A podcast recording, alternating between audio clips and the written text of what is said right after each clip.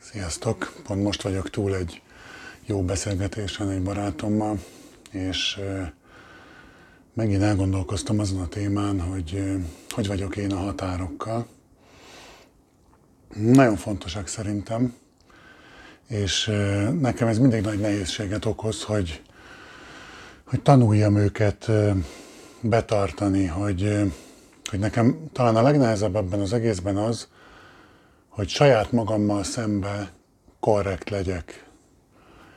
Hogy ugye tök jó az, amikor én másoknak a, az érdekeit vagy szempontjait tartom szem előtt, de hogy az enyémeket ki fogja képviselni, ki fogja szem előtt tartani.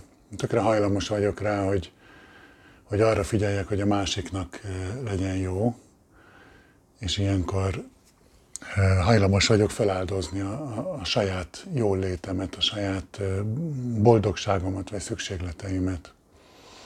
És nekem ez már önmagában az elég sokáig tartott, hogy ezt észrevegyem egyáltalán, hogy én ezt csinálom, és hogy megtanuljak erre figyelni, és, és hogy időben észrevegyem, hogy ez történik bennem, ez a, ez, a, ez a folyamat.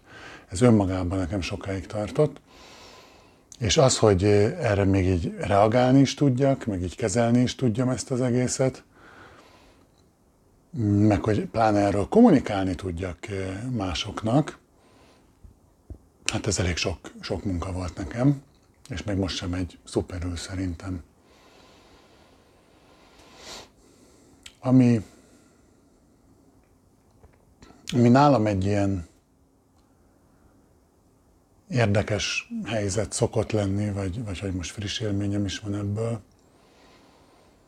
hogy, hogy beszélünk valamiről, beszélünk mondjuk arról, hogy, hogy mennyit tudunk találkozni, mennyi időt tudunk együtt tölteni. És akkor, hát ugye eleve ebben lehetnek különbségek, hogy, hogy ki mennyit szeretne, meg ez így az időben is változhat, meg ezeknek lehetnek ilyen szezonális jellegzetességei is, hogy, hogy nem tudom, vizsgai időszakban nem annyi idő jut egymásra, mint szeretnénk. És én nagyon könnyen beleesek abba a hibába, hogy a fejemben, az elmémben keresek, vagy elfogadok ehhez magyarázatokat. És ezek nagyon sokszor nagyon racionális magyarázatok, nagyon észszerűek, tehát nagyon sok teljesen valid érv lehet arra, hogy egy adott dolgot valaki miért csinál, vagy miért nem csinál. És ami az én nagyon meghatározó és, és számomra ilyen újszerű megélésem ezzel kapcsolatban, már úgy értve újszerű, hogy, hogy nem most jöttem rá erre, de hogy ami, ami nekem ebben az egészben olyan volt, hogy, hogy, hogy így megdöbbentett, az az a felismerés, hogy ezek a, ezek a racionális magyarázatok, ezek teljesen lényegtelenek, semmit nem, nem számítanak. Tehát igazából az én boldogságom szempontjából, hogyha nekem vágyam van valamire, vagy egy, vagy egy ellenérzésem van valamivel szembe, akkor az, hogyha nekem azt megmagyarázzák, hogy azt én miért nem kaphatom meg, akár nagyon racionálisan és érthetően, attól nekem semmivel nem lesz jobb. Semmitől, semmivel nem érzem magam jobban attól, hogy elmagyarázták, hogy az miért lehetetlen, amit én szeretnék, vagy hogy, vagy hogy miért észszerű az, hogy az most nem tud megtörténni. De ugyanúgy a fordítottja is, hogyha te nem tudom, félsz a kutyáktól, akkor az, hogy neked valaki elmagyarázza, hogy miért nem észszerű félni a kutyáktól, az neked semmire nem jó, az a, az a magyarázat. A, sőt, ezek a magyarázatok, tovább megyek, nem, hogy nem jók semmire, hanem konkrétan kifejezetten károsak. Mert ugye ezek tulajdonképpen e, érvénytelenítő e, üzenetek. Ugye az, hogy ha neked elmondják, hogy a kutyától miért nem kéne félni, azzal tulajdonképpen azt mondják el neked, hogy te hülye vagy, hogyha te a kutyától félsz. Hogy a te működéseddel valami probléma van, Mert a kutyától nem kell félni, mert nézd meg, megsimogatom, látod, milyen aranyos, nem fog megharapni.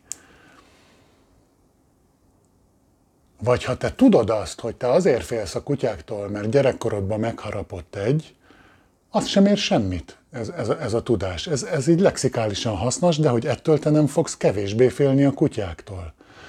Maximum annyi haszna van, hogy tudod azt, hogy neked mondjuk terápiába érdemes lenne ebbe az irányba mozogni és kutatni, és ezzel kapcsolatosan dolgozni, de attól te nem fogsz kevésbé félni a kutyáktól, hogy érted, hogy miért félsz tőlük, vagy attól, hogyha elmondják neked, hogy miért nem kéne félned tőlük.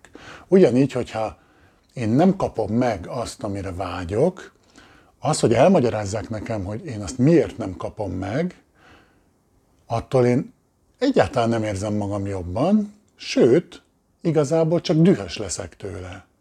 Igazából csak azt hallom abból a magyarázatból, hogy, hogy én miért működök hibásan, helytelenül, hogy nekem ez a szükségletem van, vagy hogy én erre vágyok.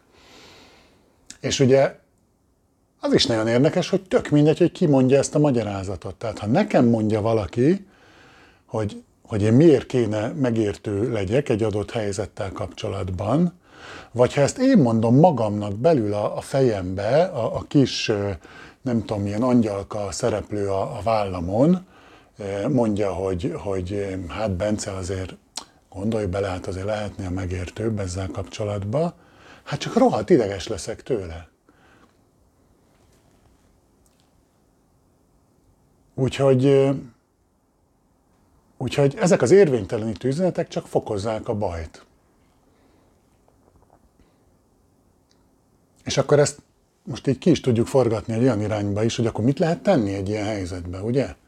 Tehát szerintem nekem az vált be, nekem az a tapasztalatom, hogy ilyenkor, ami nem működik, az a magyarázás. Tehát ha például a másik elmondja neked, hogy ő mit szeretne, és te azt nem tudod, vagy nem akarod teljesíteni, ami végső soron mindig azt jelenti, hogy nem akarod, akkor ezt elmagyarázni neki, hogy te hogyan gondolkozol, és miért nem teljesíted azt, amit ő szeretne, az a legrosszabb amit tenni lehet ebben a helyzetben. Ami jó dolog, és lehet csinálni ebben a helyzetben, az a másik élményébe való becsatlakozás, az ő élményébe való beleérzés, amikor én őt komolyan veszem, és nem azt próbálom vele elhitetni, hogy ő rosszul működik, vagy, ha, vagy hogy én másképp működök, és ezért neki is másképp kéne működnie, hanem komolyan veszem az élményét, és és megpróbálom teljesen átérezni azt, belehelyezkedni, és empátiát tanúsítok, és, és megpróbálok ebből az empátiából mondani valamit, ami valami olyasmiről szól, hogy, hogy az érthető, hogy ő így érzi magát, hogy az rendben van, hogy ez oké, okay, hogy érezheti így magát egy ember, és hogy ez teljesen rendben van, és én ezt elfogadom, és én, én szeretem őt, és, és megtartom őt ebben az állapotában, hogy ő most ettől rosszul van. És ezt is lehet nagyon rosszul csinálni, amikor, amikor nem megyünk végig ezen a, ezen a folyamaton, ami ehhez tartozik, ami ugye egy tök kellemetlen folyamat, így elengedni az én egómat, hogy akkor én mit akarok, meg ezt miért nem lehet megérteni, és helyette nyitni, és akkor van, van, hogy ennek így a végére ugrunk, hogy, hogy jó van, hát most nem tudom, most nem akarom ezt csinálni, amit, amit te mondtál, de én nagyon szeretlek. És akkor utána ez a, a, a másikba, vagy én bennem, egy ilyen abszolút hiteltelenség élményt generál, ugye, hogy, hogy egyrészt nem kaptam meg, amit én szeretnék, másrészt megpróbálják kiszúrni a szememet azzal a szóval, hogy, hogy szeretlek, vagy, a, vagy, vagy bármi más, ez nem, nem muszáj, hogy a szeretlek legyen. Ez akármi lehet, hogy nem tudom, a, a munkahelyeden azt mondják, hogy de amúgy nagyon meg vagyunk elégedve a munkáddal. Tehát lesz egy ilyen kognitív diszonancia az egészből, hogy mondunk valami olyat, hogy szeretlek, hiányzol, elégedett vagyok a munkáddal, én szívesen látlak, fontos vagy nekem, természetesen megérdemelsz egy, egy fizetésemelést, vagy, vagy ügyesen csináltál valamit. Hát van egy, van egy kommunikált valóság, és van egy megélt valóság a szívnek a, a, a szintjén, ami nincsen szinkronba ezzel, tehát, tehát ellenkező irányba mutatnak. A, a, a kimondott igazság az valami ilyen pozitív üzenet, a, a belső élmény pedig valami szar negatív érzés, hogy én így szorulok és, és feszülök, hogy nem, nem kaptam meg, amire vágytam.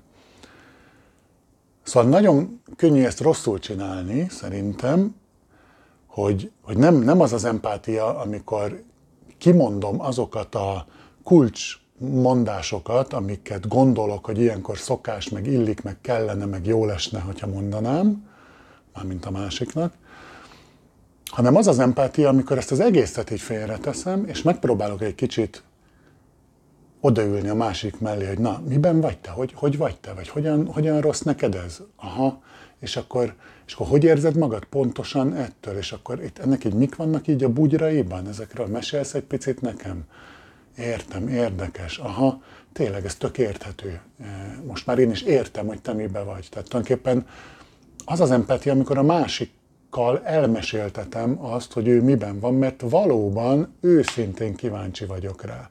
És itt az őszinteség az nagyon fontos, mert ha ezt valaki egy, egy ilyen kamu gesztusként próbálja csinálni, mert tanulta ezt a, nem tudom, a menedzsment szakirodalomból, hogy ilyenkor empatizálni kell, az nem fog működni, mert azt azonnal érzi a másik, hogy ez nem autentikus.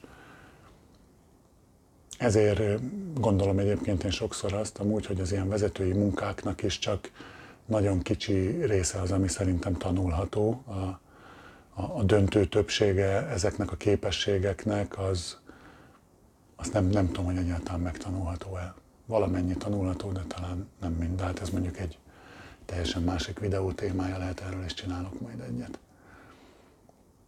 Szóval, hogy ne ugorjunk a, a végére, hogy de azért szeretlek, hanem, hanem hogy ott lenni ebben a szenvedésben a másikkal, ez az, amire ilyenkor az, a, a másiknak igénye van. Ez az, ami, ami tényleg, tényleg segít átérezni, megérteni az ő szenvedését.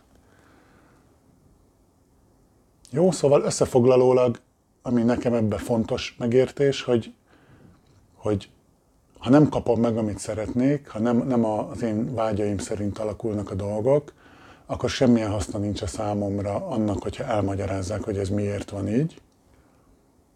Mert hiába értem meg az eszemmel, hiába van még akár igaza is a másiknak abban, amit mond, attól az én érzésem nem változott meg, attól én ugyanúgy rosszul érzem magam. Ezt, ha leegyszerűsítjük egyébként eh, egy testi érzésre, hogy mondjuk éhes vagy, és én elmagyarázom neked azt, hogy hát de hát nemrég reggeliztünk, hát nem kéne éhesnek lenned most ez nem észszerű, hogy te most éhes legyél, akkor attól kevésbé vagy éhes. Hát csak idegesebb vagy tőle, hogy nem, hogy, nem, nem, hogy enni nem kapsz, hanem még meg is magyarázzák, hogy miért vagy hülye, hogy te most éhes vagy. Ugye? Tehát ez az egyik fontos megértésem.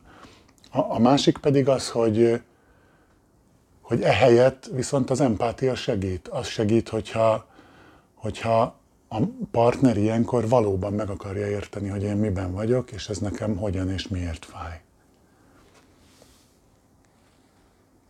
Hát ezek, ezek most így a, azok a dolgok, amik, amik bennem így eh, ma, ma így dolgoztak, és gondoltam, hogy mesélek picit ezekről, mert szerintem nagyon sokszor félreértjük, meg félreértelmezzük ezeket a dolgokat, és nagyon sokszor ilyen, ilyen végkövetkeztetésekkel, meg uh, ilyen, ilyen lezáró formulákkal dolgozunk, hogy de azért szeretlek, meg, meg de azért ügyes vagy. Csak ugye ezek így önmagukban nem, nem érnek semmit, hogyha a másiknak nincs élménye erről, és élménye akkor lesz, hogyha ha szeretettel és figyelemmel fordulunk felé, és, és megnyitjuk őt tényleg őszintén, autentikusan. Hát ezt, ezt talán érdemes gyakorolni. Köszi szépen, sziasztok!